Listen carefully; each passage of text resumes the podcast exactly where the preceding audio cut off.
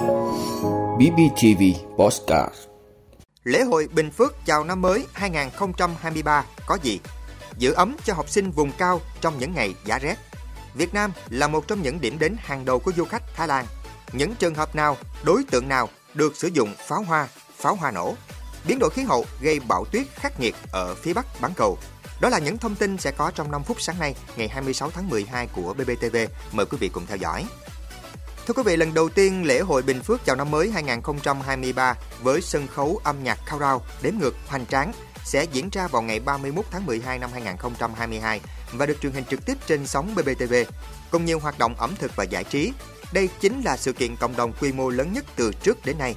Đêm biểu diễn chính thức lễ hội Bình Phước chào năm mới 2023 mừng Tết Dương lịch sẽ diễn ra vào lúc 20 giờ ngày 31 tháng 12 năm 2022 đến 0 giờ 20 phút ngày 1 tháng 1 năm 2023 tại quảng trường 23 tháng 3 tỉnh Bình Phước. Lễ hội sẽ được truyền hình trực tiếp trên kênh BBTV1, BBTV2 và các hạ tần số của Đài Phát thanh Truyền hình và Báo Bình Phước vào lúc 22 giờ 30 phút ngày 31 tháng 12 năm 2022.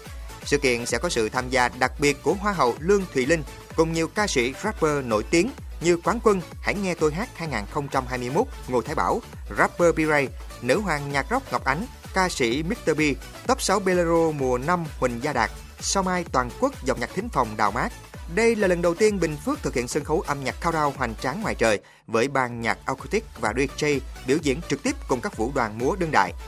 Đặc biệt, các keyword từ khóa của năm sẽ được thể hiện bằng một bài rap Việt ấn tượng trên sân khấu của phần lễ sẽ xen kẽ truyền hình trực tiếp không khí sôi động của phần hội với các hoạt động độc đáo.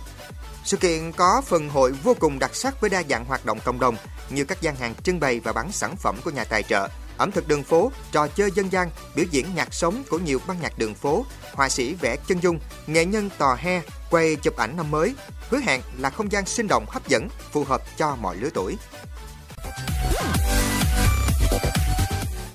Thưa quý vị, những ngày gần đây, rất đậm rét hại đã ảnh hưởng không nhỏ đến hoạt động học tập sinh hoạt của thầy và trò vùng cao Sơn La. Ngành giáo dục và các đơn vị trường học đã chủ động triển khai nhiều phương án nhằm bảo đảm sức khỏe cho học sinh, nhất là bậc học mầm non, tiểu học và trung học cơ sở. Nằm ở độ cao 1.500m so với mặt nước biển, xã Tà Xùa, huyện Bắc Yên là địa bàn thường xuyên chịu ảnh hưởng nặng nề của không khí lạnh. Những ngày này, nhiệt độ ở Tà Xùa thường chỉ vào khoảng 10 độ C, khiến các hoạt động sinh hoạt và học tập của học sinh nơi đây gặp rất nhiều khó khăn. Huyện Bắc Yên hiện có 42 trường học từ mầm non đến trung học cơ sở với hơn 20.000 học sinh. Là huyện vùng cao của Sơn La, địa hình chia cắt phức tạp, dân cư sinh sống rải rác, diễn biến phức tạp của thời tiết ảnh hưởng rất lớn tới hoạt động giảng dạy, học tập của thầy trò nơi đây. Ngành giáo dục và đào tạo huyện Bắc Yên đã chủ động các phương án ứng phó với các đợt rét đậm rét hại, đảm bảo sức khỏe giáo viên và học sinh. Theo dự báo, trong thời gian tới, các đợt rét đậm rét hại kéo dài tiếp tục xuất hiện ở các tỉnh vùng núi phía Bắc vì vậy, các cơ sở giáo dục ở vùng cao cần chủ động triển khai các biện pháp phòng chống rét kịp thời để đảm bảo sức khỏe cho học sinh. Thưa quý vị, Việt Nam là một trong những điểm đến hàng đầu của du khách Thái Lan trong kỳ nghỉ Tết dương lịch. Đây là thông tin vừa được Tổng cục Du lịch Thái Lan đưa ra mới đây, trong đó khẳng định nhu cầu du lịch nước ngoài của người dân xứ sở Chùa Vàng đang tăng cao sau khi các nước mở cửa trở lại và giá trị đồng bạc cao. Tổng cục Du lịch Thái Lan cho biết các điểm đến hàng đầu của du khách Thái Lan trong kỳ nghỉ Tết dương lịch sắp tới là Việt Nam, Nhật Bản, Hàn Quốc, Singapore và Lào. Theo cơ quan trên, thị trường du lịch nước ngoài trong tháng 12, đặc biệt là trong kỳ nghỉ năm mới, đạt mức cao nhất trong 3 năm trở lại đây. Số liệu của chính phủ Thái Lan cho biết trong 20 ngày đầu tháng 12 này, trung bình có 29.000 lượt du khách Thái Lan thực hiện các chuyến bay ra nước ngoài mỗi ngày, tăng hơn 1.000 lượt so với các tháng 10 và tháng 11 Ước tính trong giai đoạn cao điểm từ ngày 21 đến ngày 31 tháng 12 sẽ có khoảng 33.400 lượt khách Thái Lan du lịch nước ngoài mỗi ngày. Thưa quý vị, hiện nay nhiều người dân vẫn chưa hiểu rõ về thế nào là pháo hoa và pháo hoa nổ. Do đó, vi phạm về mua bán và sử dụng pháo trái phép ngày càng gia tăng. Vậy theo quy định hiện hành, pháo hoa là gì? Pháo hoa nổ là gì? Những trường hợp nào, đối tượng nào được sử dụng pháo hoa và pháo hoa nổ?